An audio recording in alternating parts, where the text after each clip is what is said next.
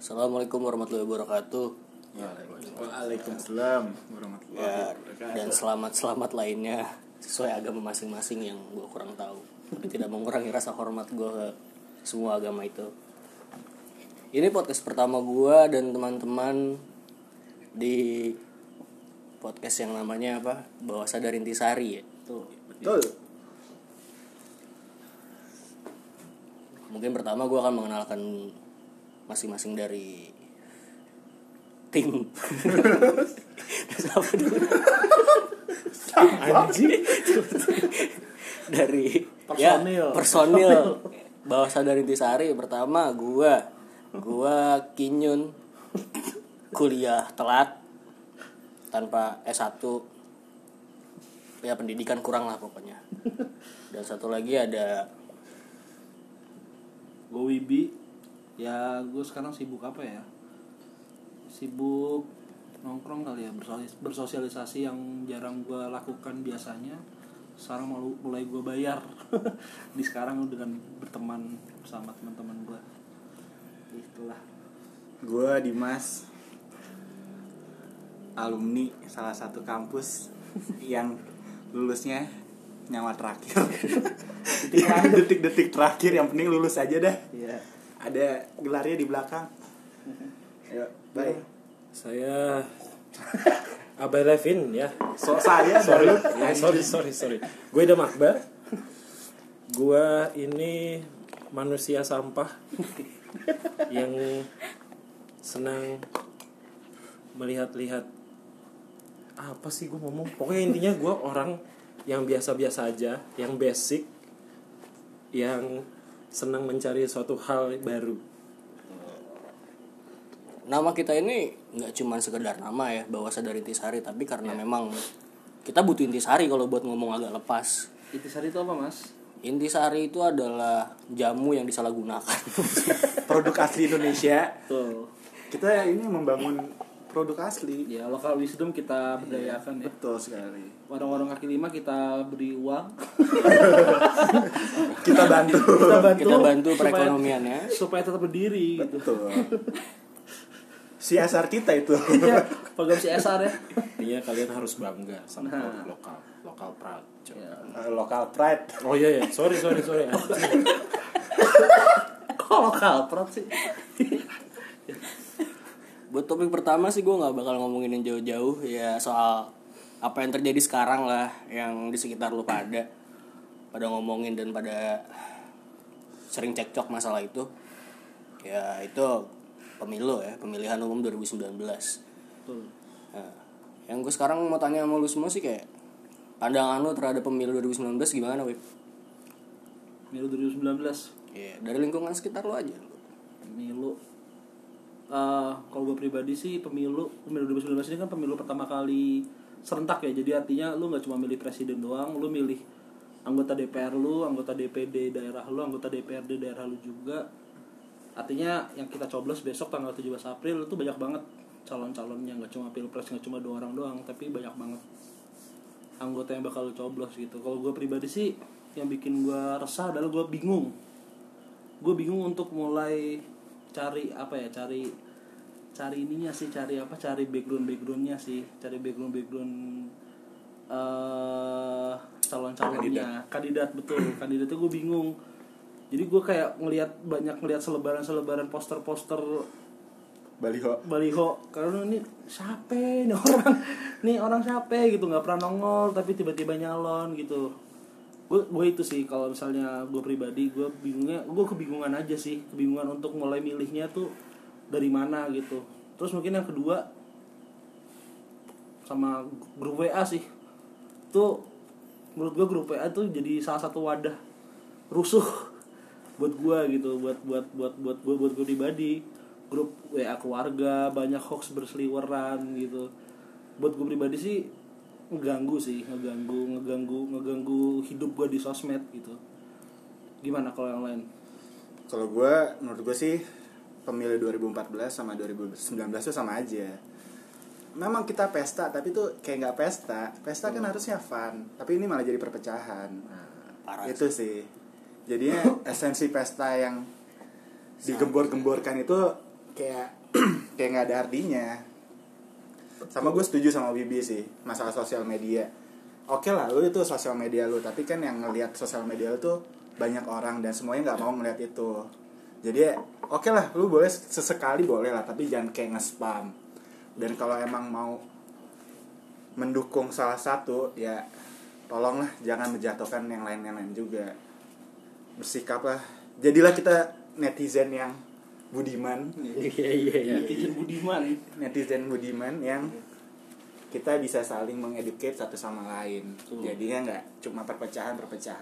Buat apa milih presiden tapi kita pecah? Tuh. Gitu. Lu baik gimana? Kalau gue sih setuju untuk yang namanya masing-masing orang itu kan berbeda pendapat ya. Ada yang risih untuk mendengar hal itu, ada yang tidak, atau ada yang oh ya udah biasa-biasa aja gitu. Tapi kan kalau gue sih nggak masalah untuk membahas calon yang dia idamkan. Seperti gue juga mengidamkan calon yang sudah menurut gue ya gue udah top seperti ini. Idaman yang gue pengen tuh ini dia gitu. Cuman intinya ya tolonglah itu ada porsinya. Intinya gitu aja sih. Sebagai warga biasa kita melakukan hal biasa, pesta sebiasanya, nggak usah berlebihan. Kalau buat gue begitu. Betul, karena apa ya? Masalahnya klasik sih, masalah tiap milu nih isinya hoax, terus isinya ribut gitu-gitu. Betul. Isinya bakal itu terus, bakal stagnan terus tiap tahunnya gitu. Menurut gue sih kalau nggak bakal diubah dari kita sendiri, dari kita pribadi mulai nggak sebar-sebar hoax gitu misalnya, apa lu nggak kayak tadi Dimas bilang lu nge-spam di sosial media, kayaknya bakal pesta, definisi pesta demokrasi itu akan benar-benar menjadi pesta beneran gitu. Bakal jadi ajang untuk bahan lu untuk diskusi, bukan debat kusir gitu. Diskusi di tongkrongan gue setuju banget kalau di tongkrongan lu bahas soal politik nggak masalah gitu. Mungkin politik dulu jadi hal tabu untuk dibahas gitu, tapi sekarang kayaknya udah hal yang wajar kalau di tongkrongan.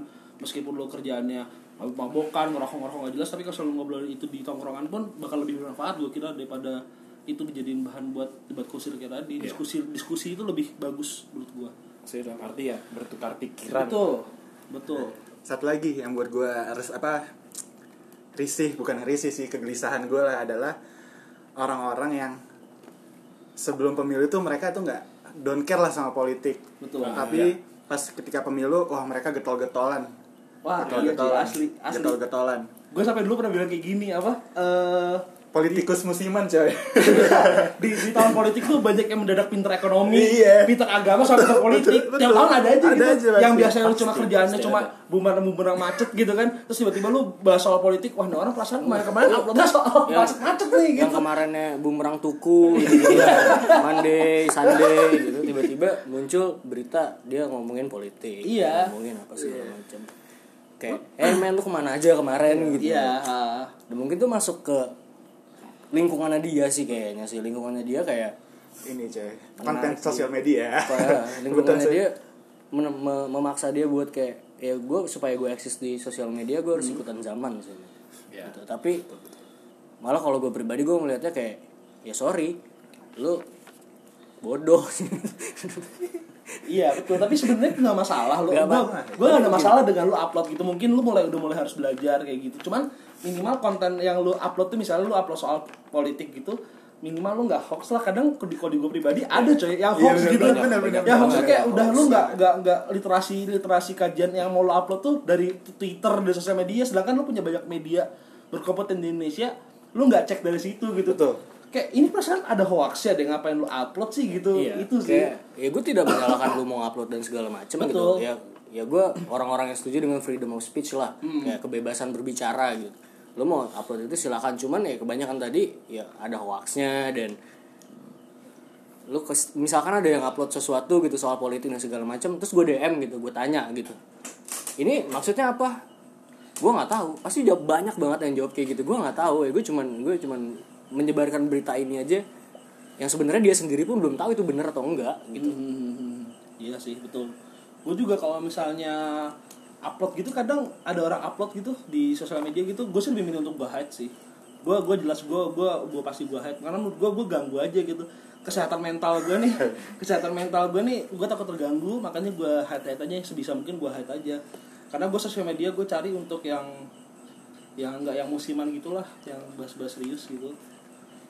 Kalau gue langsung gue skip sih. Kalau lu langsung skip, gue nggak mau ini.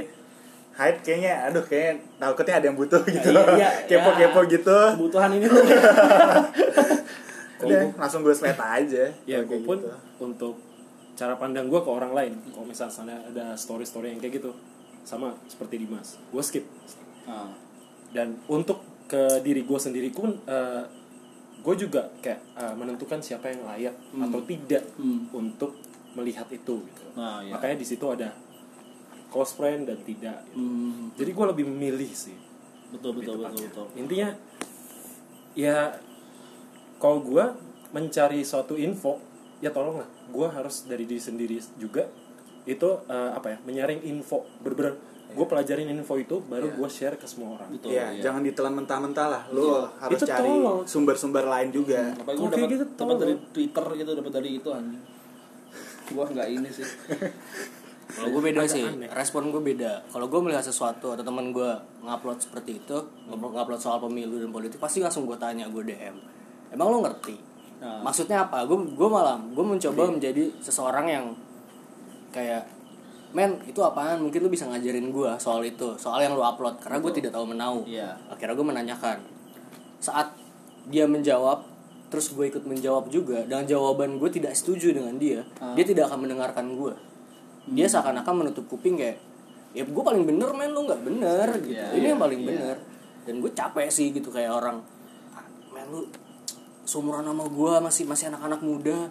Tapi pemikiran lu fundamental, gue akuin sih. Yeah. Fundamental ya, berbasis agama yang kolot lah, yang lah gitu. Intinya yang namanya lu mau sharing sama orang, ya lu mau tahu juga harusnya itu.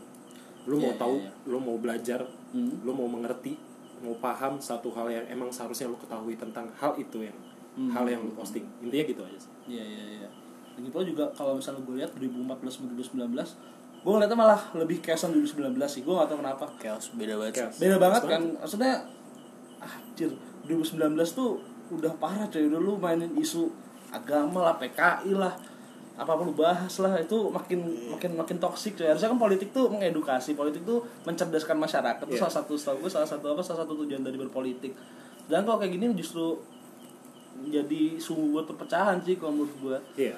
Tapi menurut gue bukan salah kitanya juga sih, mungkin salah dari, bisa dibilang juga dari tim-tim yang mendukung kedua calon tersebut. Iya. Mereka kan di TV, yang TV ya kita mau nggak mau setiap hari akan akan melihat lah. Melihat apa?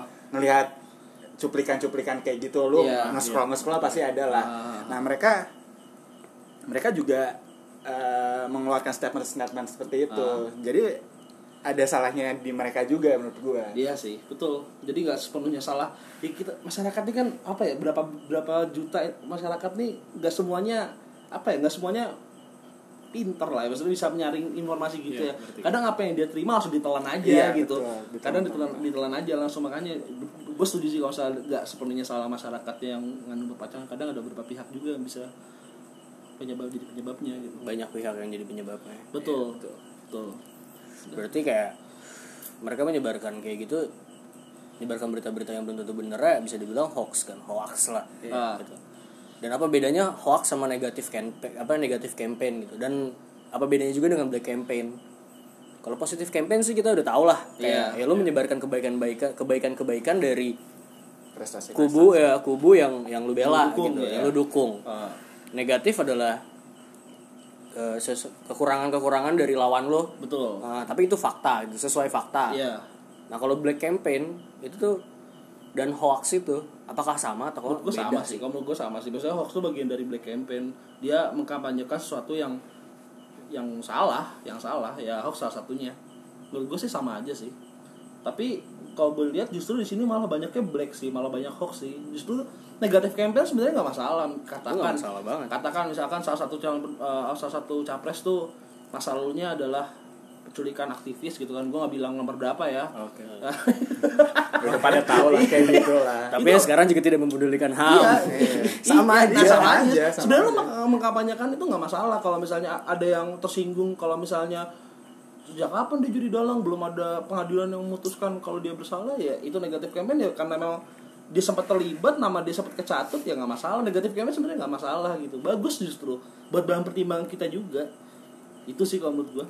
Tapi kalau menurut gue sebenarnya black sama negatif campaign itu kadang-kadang menjadi strategi dari masing-masing tim. Mereka sendiri yang membuat berita-berita itu supaya nama mereka tuh naik. Jadinya lu di internet search-nya tuh lebih banyak. Betul. Jadinya orang tuh lebih notice lah sama nama-nama kayak gitu. Iya. Kayak gitu sih menurut gue. Gimana? Buat gue sih maksudnya ya itu cara sih memang. Cuman ya diperbaiki lah. Lu tahu yang mana yang benar, yang mana yang enggak. Itu lu semestinya ya. Tapi itu yang paling strategi ya, efektif anjir. Iya, asli. Anjir efektif, cuman ya itu yang membuat semuanya jadi berantakan. Iya, betul, setuju gue. Gue udah enggak terima sih. Iya, itu justru peran masyarakat, makanya masyarakat harus tetap diedukasi bahwa setiap informasi yang lu dapat itu jangan lu telamantah-mantah, jangan lu jadikan acuan langsung jadi acuan. Lu cari dulu kebenarannya kayak gimana. Iya. Menurut gue ada bukan salah masyarakat, bukan salah si tim ini, cuman dua-duanya menurut gue harus saling kerjasama, betul. Harus saling mencerdaskan lah kalau menurut gue.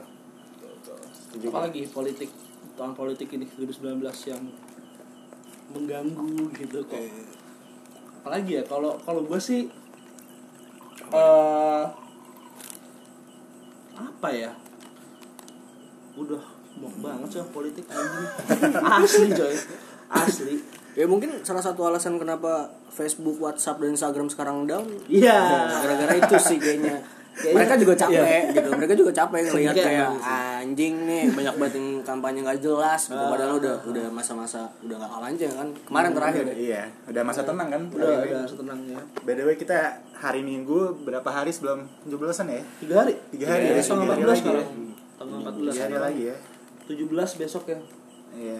Tapi kalau masalah golput gimana nih pandangan nih? Golput lagi marak juga nih. Oh iya. Ini buat informasi kalau setahu gua, golput lu mengkampanyekan golput tuh melanggar undang-undang coy. Mengkampanyekan lu ngajak orang. Misalkan lu punya power, katakan gua influencer lah ya, katakan gua punya followers. YouTuber lah gitu ya. YouTuber. Ya, selebgram. Katakan gua selebgram lah misalnya. Gue punya power yang cukup besar gitu, gue ngajak ke followers gue untuk udahlah ngapain lu milih sih, mendingan lu golput, setahu gue tuh bisa kena. Tapi kalau lu golput itu enggak, kan banyak banget orang yang kalau lu golput lu ngapain banget golput. Tapi ini definisi sebenarnya atau arti sebenarnya dari golput itu apa sih gitu loh. Masalah setahu gue sih kayaknya artinya tuh sih udah bergeser sih kalau sekarang. Iya, sebenarnya orang enggak tahu itu inti arti golput yang dulu sama yang sekarang seperti apa. Gue kemarin baca-baca sih golput. Golput tuh golongan putih kan ya? Iya. Betul. Golput tuh golongan putih. Golongan putih tuh dulu zaman Orde Baru apa ya? Orde Baru tuh golput tuh semua orang tuh wajib untuk datang ke TPS untuk milih. Untuk milih tuh kalau misalnya lu enggak datang untuk milih, lu bakal ditandain gitu. Lu bakal ditandain kalau misalnya katakan gua enggak datang gitu. Gua bakal ditandain ini orang enggak datang ke TPS, gua enggak tahu besoknya hilang apa gimana. Nah, orang itu makanya berbondong-bondong ke TPS untuk datang tapi untuk nyoblos putih. Terus di kertas suara kan ada gambar foto A, B, C gitu kan, atau nama-nama gitu. Ya lo coba sama warna putih, otomatis lo gak sah kan nomor suara itu lo. Nah sekarang menurut gue udah bergeser, golput tuh kayak apa ya? Lo gak datang ke TPS? Lo gak datang ke TPS, udah lo bilang golput gitu. Banyak banget yang mendeklarasikan, maksudnya golput tuh menurut gue sebagai suatu apa? Aib sih kalau menurut gue ngeliatnya golput, artinya lo tidak cukup berpikir untuk lo menentukan pilihan. Lu bisa apatis, lu bisa apa gitu. Menurut gue itu suatu hal yang harus ditutupi. Tapi sekarang banyak banget kayak gue golput nih, lu golput maka lu keren. Nah itu stigmanya yang ada kalau menurut gue. Intinya kalau buat gue sih golput, arti golput itu seperti yang lu bilang tadi. Iya. Tapi kok sekarang ini 2019 golput itu lebih ke orang yang gak tahu apa-apa. Ini gitu aja. Iya. Lebih gak tau apa-apa dan gak mau tau apa-apa. Iya. Lebih gak mau tau apa-apa. Apatis ya gue. Apatis. Betul. Iya. Sedangkan sekarang banyak wadah untuk lu nyari tahu siapa yang mau lu coblos gitu. Kalau misalnya emang lu gak mau golput, lu punya banyak wadah, lu punya sekarang semua informasi ada di tangan. Lu bisa cari background. Lu cuma butuh satu niat doang, niat untuk nyari siapa nama calon lu. lu cari gitu. Udah itu doang sebenarnya kalau sama lu bener-bener ini. Kalau gue pribadi sih kemarin apa ya websitenya ya? Tuh, ada kan kalau nggak salah tuh ada salah satu website yang lu tahu dapil lu di mana, daerah lu di mana, lu itu keluar calon-calonnya tuh apa siapa aja, backgroundnya tuh siapa aja. Ada, nah, kemarin tuh ada. Sama kalau masalah golput adalah kalau dari gue pribadi adalah datang aja lah ke TPS. Ya, terserah di alam situ lu mau ngapain itu hak lu. Ya lu mau selfie juga sama kertasnya juga itu hak lu. Iya sekarang lu males baca ada video. Banyak ya, yang menentukan di situ. Buat pilih. Soalnya gue takutnya ketika lu nggak datang ke TPS malah suara-suara lu tuh disalahgunakan dari berbagai pihak. Kayak di Malaysia itu. Wah, gue nggak tahu sih itu benar. Yang kebenarannya masih patut dipertanyakan dan kita harus cari lebih lanjut. Itu sih takutnya adalah apa suara-suara kita tuh disalahgunakan. Iya betul. Sama lu nyoblos lu. Jari lu ditinta, lu ke mall aja abis itu, dapat diskon kok. Enaknya dari situ, manfaatkan aja itu. Manfaatin tinta yang di jari lu. Nawa itu lu untuk nyoblos, bukan untuk menentukan apa nasib bangsa. Enggak. Untuk diskon tuku. Mall, diskon tuku. Upload di Instagram. Merek. Iya. Tuh, Smirnoff Red 250k, Kapten Morgan 280.000. Besok bayar ya. Tuku Kapten Morgan Smirnoff semua besok bayar. Gila, abis ngopi lu minum. Hari ini gratis. Udah enak. Oh iya nih, webnya jariungu.com. Jariungu.com. Coba lu deh. Lu bisa tahu nama lu di daerah lu, tinggal nyebutin di mana kabupaten lu. Okay. Misalkan kalau gue di Pamulang, gue tulis Pamulang itu ada dari mulai DPR RI, DPD RI, DPRD provinsi, kabupaten kota itu nama-namanya keluar semua, komuknya keluar semua, sejarah-sejarahnya keluar semua. Cuman di sini kekurangannya menurut gue cuma profil singkat tuh cuma kayak lu laki-laki apa perempuan, pekerjaan lu sebelumnya apa, sama latar belakang pendidikan lu apa. Udah itu doang. Sayangnya itu aja sih. Cuman minimal udah ada wadah, udah ada wadah untuk bisa jadi pertimbangan lu sendiri. Menurut kalian semua ya, golput itu bisa jadi pilihan nggak sih? Golput bisa jadi pilihan gak sih buat lu nanti saat pemilu gitu? Bisa. Kalau gue pribadi sih bisa. Gak tau deh kalau yang lain. Lu pada gimana? Kalau gue sih bisa. Kalau gue masuk UIP bisa. Tapi dalam arti kata golput ini yang aslinya itu masih lu anut gitu. Dalam arti lu datang ke TPU. Kalau misalnya emang TPS. Lu TPU astaga ya ampun tempat pemakaman umum tempat pemilihan umum sorry bosku intinya TPS bang sorry je kalau yang tempat sampah TPA tempat pembuangan akhir iya intinya kalau ngaji tepak kalau ngaji kan majelis intinya kok misalnya seandainya golput ini masih dalam keadaan arti sesungguhnya bukan biasan yang dari arti dulu sekarang jadi biasan yang sekarang gue masih mewajarkan lu datang ke TPU nih ya TPS lu mau nguburin siapa sih enggak maksud gue datang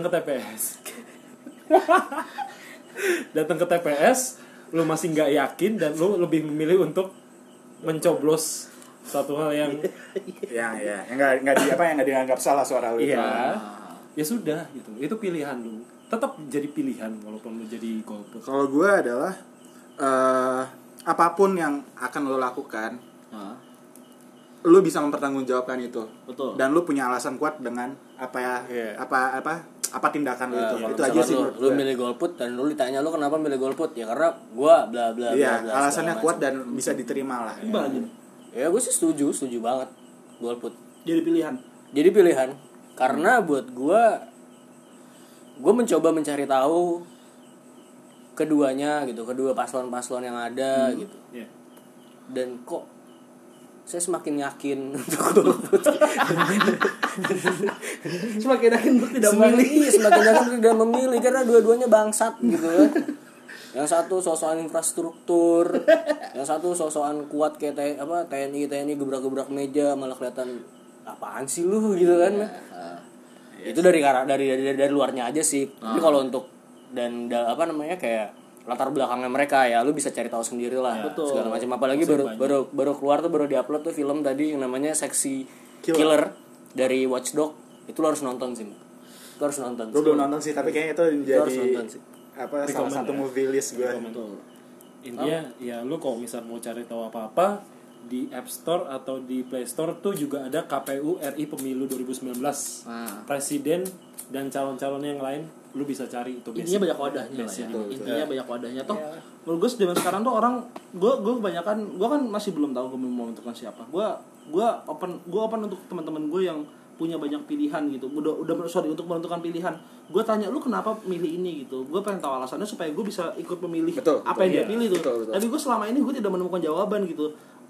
Pada akhirnya mereka memilih karena punya background yang sesama dengan capres itu. Katakan misalnya gini, gue tanya teman gue lu mau milih mana, gue milih si ini gitu kan. Terus kenapa alasannya menurut gue nggak masuk nih. Tapi setelah gue kulik-kulik lagi ternyata dia salah satu anggota dari saya partai yang itu gitu misalnya kan. Kalau menurut gue lu gak seharusnya toh kalau misalnya emang lu anggota partai itu kalau lu milih lawannya kalau menurut lu lebih baik, kenapa gitu. Itu sih menurut gue. Jadi intinya lu milih karena lu milih mau golput, mau milih satu, mau milih dua, nggak apa-apa asalkan lu bertanggung jawab, lu punya alasan kuat untuk memilih apa yang lu pilih gitu. Jangan sampai hal-hal receh lu masukkan sebagai alasan. Gue ada pertanyaan sih, udah banyak aplikasi-aplikasi yang bisa lu pakai buat nyari calon-calon yang bakal lu pilih gitu, terutama legislatif lo ya, karena banyak banget kan ya legislatif. Tapi bukannya kebalikan ya, seharusnya mereka yang gencar mempromosikan diri mereka dan kita ya santai aja gitu di rumah gitu, santai aja di rumah. Tapi mereka yang seharusnya datang nunggu dia ketok pintu kita gitu kan. Nah, kayak ya sesimpel ya ini demokrasi. Indonesia menganut demokrasi di mana semua untuk rakyat, dari rakyat, oleh rakyat gitu. Seharusnya rakyat bukan dimanjakan sih, tapi kayak seharusnya mereka yang lebih effort daripada rakyatnya gitu. Lu nyari gue abis nonton Seno Bening dan gue tertarik dengan masalah itu makanya gitu. Kalau menurut pendapat lo gimana soal kayak gitu? Kalau gue sih gue lebih suka kayak seharusnya paslon-paslon itu yang kalau bisa sih nggak cuman masang baliho dan spanduk dan segala macam gitu. Mereka mungkin bisa datang, gak usah ke rumah deh, ke RT segala macam, mempromosikan diri mereka gitu. Itu menurut gue jauh lebih efektif dan lebih layak disebut demokrasi sih men. Iya betul. Justru itu duitnya habis buat pasang baliho, buat alat peraga kampanye. Ada baliho gede banget tutupin warung gua aja. Yang kemarin kita jatuhin. Mau gua rubuhin gara-gara gua jadi jualan susah.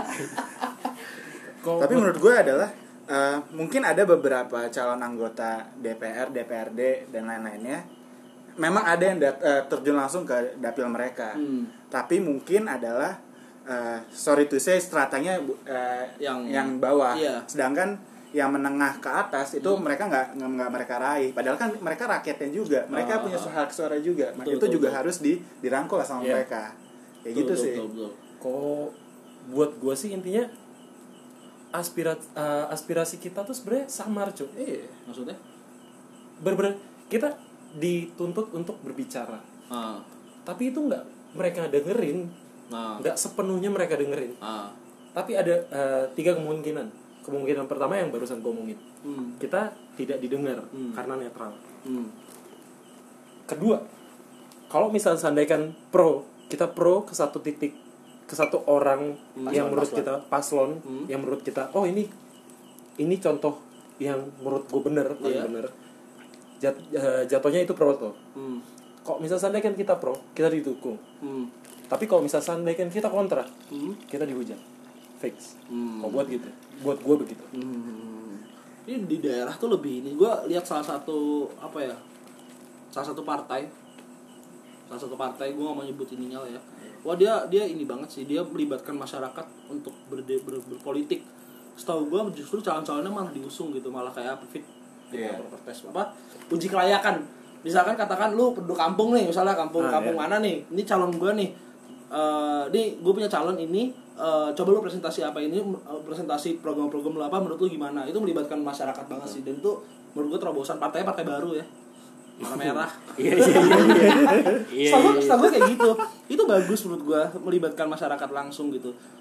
Iya, daripada lu cuman masang baliho segede gaban. Itu malah itu gue enggak ngerti jujur bukan pertama sih. Tiap kali ada pemilu dan gue keluar rumah dan gue lewat jalan, gue cuma sumpah serapah doang sih. Anjing ngentot, kenapa jalanan gue jadi itu kotor anjing. Itu sampah visual, Jo. Itu ganggu. Mereka tuh konsultan politiknya tuh ada nggak sih mereka soal konsultan politik bahwa zaman sekarang itu menurut gue udah nggak cocok lu kampanye dengan baliho. Itu justru kayak anjing, malah kayak bener kayak sumpah serapah, malah keliatin anjing ini gede banget.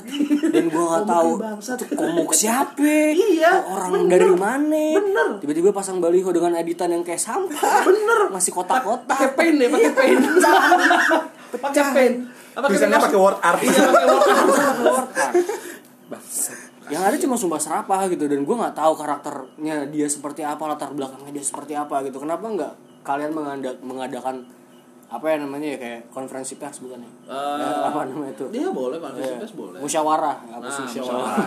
Iya. Kayak ngumpul-ngumpul gitu lah ya. Kalau misalnya ini join enak lah gitu kan. Ngumpul ngomongin nih gua Kinyun, gua paslon nomor segini. Visi misi gue bla bla bla bla bla bla bla. Gue dari partai ini dan segala macamnya gitu kan. Orang juga jadi lebih notice gitu kayak oh ternyata ada loh kayak gini, dan lu juga tahu latar belakang dia, oh ternyata latar belakang dia kayak gini. Betul. Gitu. Nah, soalnya gue pernah lihat di videonya YouTube-nya di Mata Najwa. Jadi semua paslon itu kan ditanya tuh, lu udah ngabisin duit berapa sih? Itu pas itu dapil Jawa Timur. Lu udah ngabisin duit berapa sih untuk lu nyalak gitu. Mereka habis rata-rata dari 100 juta sampai 1M. Nah, gue nggak tahu tuh duit 100 juta sampai 1M itu kemana duitnya, maksudnya?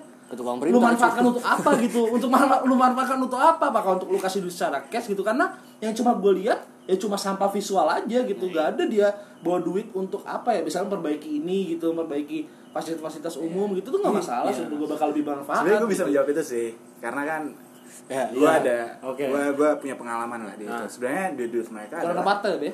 Gue bukan orang partai. Gue tekankan sekali lagi, gue aja gitu. Kalau orang partai bukan kader partai mana. Ini dia nggak promosi partainya dia loh. Iya. Tapi uang mereka adalah habis ke baliho, APK, alat peraga kampanye yang bisa mengeluarkan duit tuh banyak banget loh. Satu baliho segini itu berapa cuy harganya? Pokoknya APK itu minimal satu caleg bisa menghabiskan 200 juta sendiri. Dari berapa katakan banyak sih. Dari mungkin berapa? Misalnya apa? Dari misalkan dia punya, ada enggak sih dianggarin gitu. Gue punya uang 1M misalnya. Iya. Berapa ratus jutanya untuk gue jadi itu. Iya. Jadinya KPU sekarang itu mereka enggak tahu sih. Gue kan karena baru tahu tahun ini, karena gue baru ininya tahun ini. Mereka membuat satu aplikasi yang dimana setiap caleg tuh harus melaporkan semua pengeluarannya dia. Okay. Mereka meminta bon dan lain-lain. Apakah itu untuk APK, untuk tatap umum, tatap muka, pertemuan terbatas atau dan lain-lainnya. Nah, mereka tuh harus ngisi itu, bon-bonnya juga dikasih tahu. Jadi lebih terang lah apa aja tuh uangnya. Yeah. Mereka tuh kemana aja. Yeah, gitu sih. Ini sebenarnya dibanding kayak yang kegiatan yang seharusnya dia lakukan itu seharusnya nggak perlu apa ya memunculkan kecurigaan sampai harus di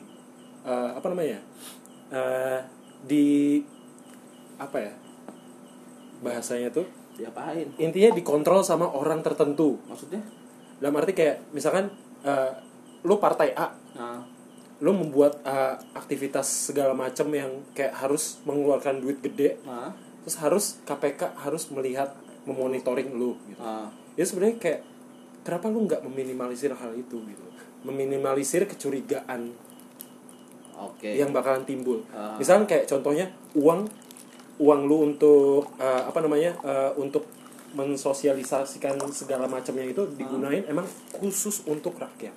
Karena pesta ini kan emang untuk rakyat. Kenapa lu nggak lu kerja bakti lah di kampung si A, B, C, D, E, daripada harus kayak lu running, lu naik motor touring kayak gitu, nggak penting cuy. Cara muka lebih bermanfaat gitu. Iya lah, itu maksud gue. Jadi intinya kampanye harus lebih nyampe, karena kita sebagai apa warga Pokemon ya, Pokemon kita marginal gitu kan. Kami gue berani bilang sih kalau saya gue nggak pernah ketemu sama dapil gue nggak pernah ketemu sama siapa ya, sama orang yang bakal mewakilkan gue di DPRD dan DPD gue nggak pernah ketemu gitu. Ya, bakal iya. Lebih bagus kalau lebih nyentuh ke masyarakat gitu ya. Kan. Dalam itu sih. Iya. Dalam arti kayak lu buat masyarakat itu kayak apa ya? Wah, gue pengen ikut nih. Ah. Itu juga udah cukup. Gitu. Okay. Maksudnya dalam arti menarik semua rakyat. Nah. Intinya itu lebih baik dibanding kayak cuma sekedar poster.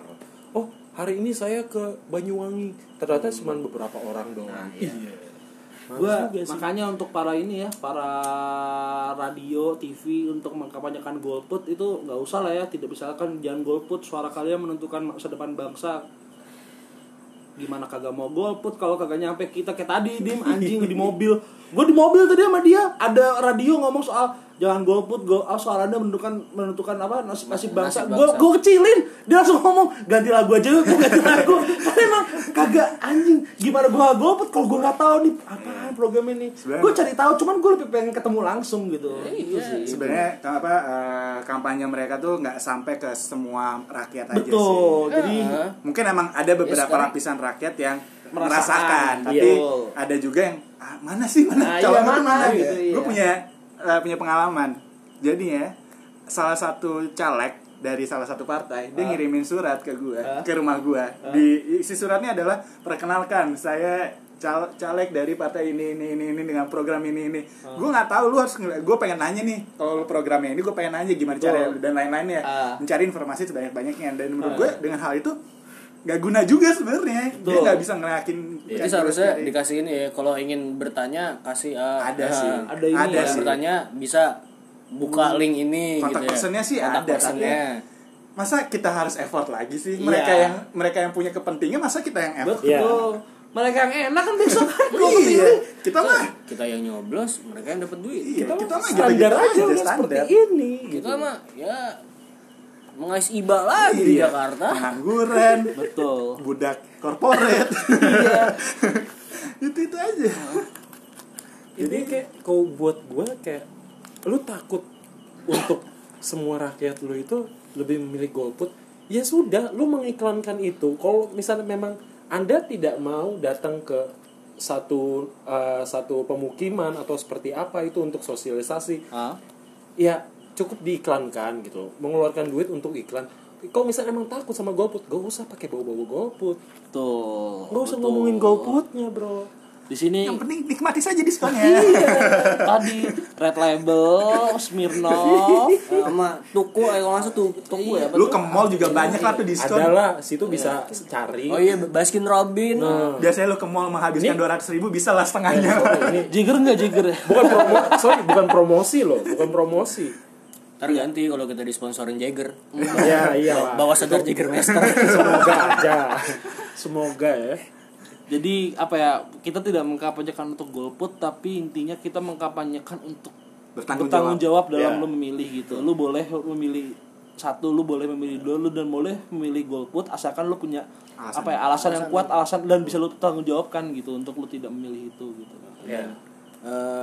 Mungkin dari pembicaraan kita ya bisa ada beberapa jadi kesimpulan kayak gimana sih caranya lo buat milih paslon lo gitu tanpa harus apatis dan segala macam kayak tadi lo bisa buka aplikasi apa namanya jariungu.com kalau nggak salah. Jariungu.com tuh itu wajib kayaknya lo harus buka. Ya jariungu.com karena yang nggak terlihat adalah anggota-anggota DPRD, DPRI, mereka kita nggak tahu. DPRD yang terlalu banyak dan mungkin nanti kertasnya bisa berapa meter pas dibuka. Iya.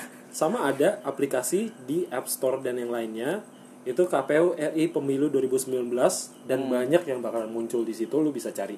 Intinya nyari jangan di satu aplikasi atau berita, satu berita. Betul. Literasi harus banyak. Harus literasi. Harus pinter. Gue masih nyangkut di hati gue kata-kata seniman, teman-teman gue yang seorang seniman, educate yourself kan. Lu banyakin literasi, lu banyakin pengetahuan. Betul. Lu cari informasi sebanyak-banyaknya sehingga lu bisa nyaring mana berita yang hoax, mana yang berita yang enggak. Lu bisa jadi patokan lu untuk milih yang mana. Betul. Dan lu juga punya alasan yang kuat nanti kalau misalkan lu sudah menentukan pilihan. Betul. Ya. sama kinyunya lag.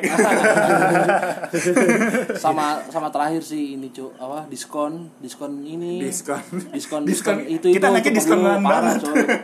Kita anaknya diskonan banget. Jägermeister gitu-gitu diskon cuy, apalagi ya, jangan dilewatin lagi. Nah makanya gimana untuk orang-orang yang nggak tahu apa-apa cuman merahin nandain jarinya datang ke mall daripada tapi itu hebat loh trik marketingnya yang mendukung kita harus ke TPS. Itu gokil coy. Kalau masih pada nggak tahu pasti pada pengen golput buat datang ke tempat pemilihan suara, tempat pemungutan suara. Nih Smirnoff 250.000, Kapten Morgan 280.000. Lumayan. Mabuk merah. Mabuk lo anggur merah, mabuk lo Intisari jangan. Intisari boleh. Intisari lokal wisdom boleh ya. Lokal wisdom. Bangga sama lokal sendiri. Produk lokal. Yes. Ya. Awan, jadi udah dapat kesimpulan juga sih. Udah intisari dari pembicaraan kita ya, tadi bisa lu dapat dari pembicaraan. Coba direkap lagi nih intisari kita yang pertama tadi. Kalau lu emang mau share atau video, membagikan informasi soal paslon yang lu dukung, ya lu juga punya fakta-fakta yang kuat lah gitu loh. Yeah. Gak cuma sekedar share dan segala macam. Harus jadi rakyat yang pintar lah gitu men. Okay. Nah, dan yang kedua udah banyak cara gimana caranya lo buat mencari paslon-paslon yang pengen lo coblos gitu loh. Terutama anggota legislatif di daerah-daerah lo Jakarta, lo Sumedang, Medan dan segala macem. Sumedang, iya.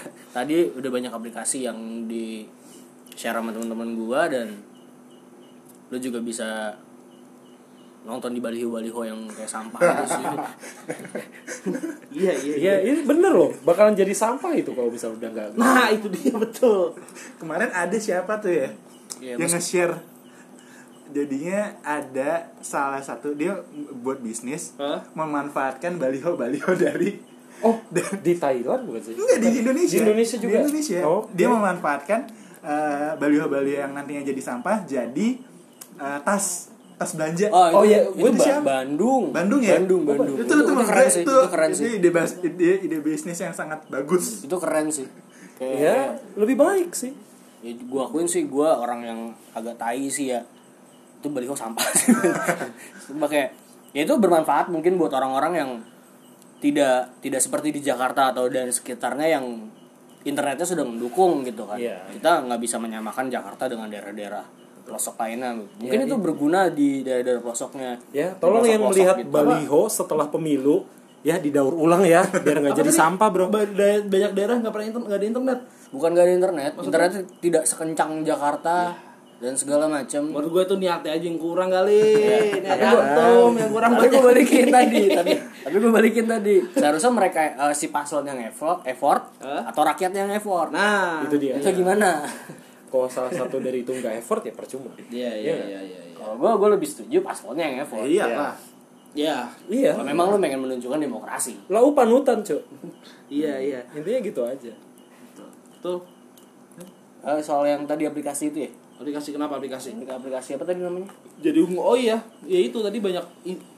Salah satunya yang menurut gue paling membantu adalah jariungu.com. Itu banyak informasi bisa lo dapat. Intinya banyak wadah yang bisa lu jadikan medium untuk nyari calon lu siapa aja sih yang akan mewakili lu di parlemen sana gitu. Dia banyak lah, harusnya lu bisa ada kemauan untuk nyari lebih, ada effort lebih dari lu, terutama dari calegnya ya. Berarti udah lu bisa tadi kalau buat lu mencari informasi tentang paslon-paslon legislatif. Iya. Lu bisa cari di aplikasi tadi dan aplikasi yang tadi Abai disebut sama ini ya. Itu maksudnya yang aplikasi KPU RI Pemilu. Di sini ada cek pemilih, cek calon sampai lu bisa cek hoax sama lu bisa menentukan kalau lu sudah terdaftar. Itu sudah itu cukup. Juga penting tuh. Itu sudah cukup gitu loh. Iya. Gue tadi nonton YouTube ya biasalah muslim lah anjingan. Daftar nama lu buat cara lu ngedaftar buat nyoblos sama lu daftar jadi PUBG itu lebih gampang PUBG. Mungkin karena itu kali ya. Salah satu ini kali ya kayak sebuah saran gitu kayak kalau mau nyoblos ya digampangin mah gitu, enggak usah dibikin ribut. Siapa tahu nanti bisa nyoblos di lu pas lagi main PUBG gitu. Iya. Kurang ya? Katanya PUBG lebih mahal-mahal masih ribet sih. Waduh. KTP biar gocap kan ya. Waduh. KTP gue belum diperpanjang nih. Belum permanen. Masih kertas ya? Iya, masih lembaran. Masih yang lembaran. Udah rusak lagi, Pak. Waduh. Itu yang seharusnya dipermudah gitu ya. Ya, karena kondisi gue udah agak-agak mabok sebelum lebar juga. Iya sih, ya, sebelum lebar sih. Lebar kemana-mana. Sebenarnya masih panjang sih, tapi ya udahlah. Semoga bermanfaat buat lu semua yang dengerin ya. Gue punya nama sih, gue punya nama buat lu semua yang ngedengerin, yaitu Sobirin. Sobat Rasa Intisari. Thank you.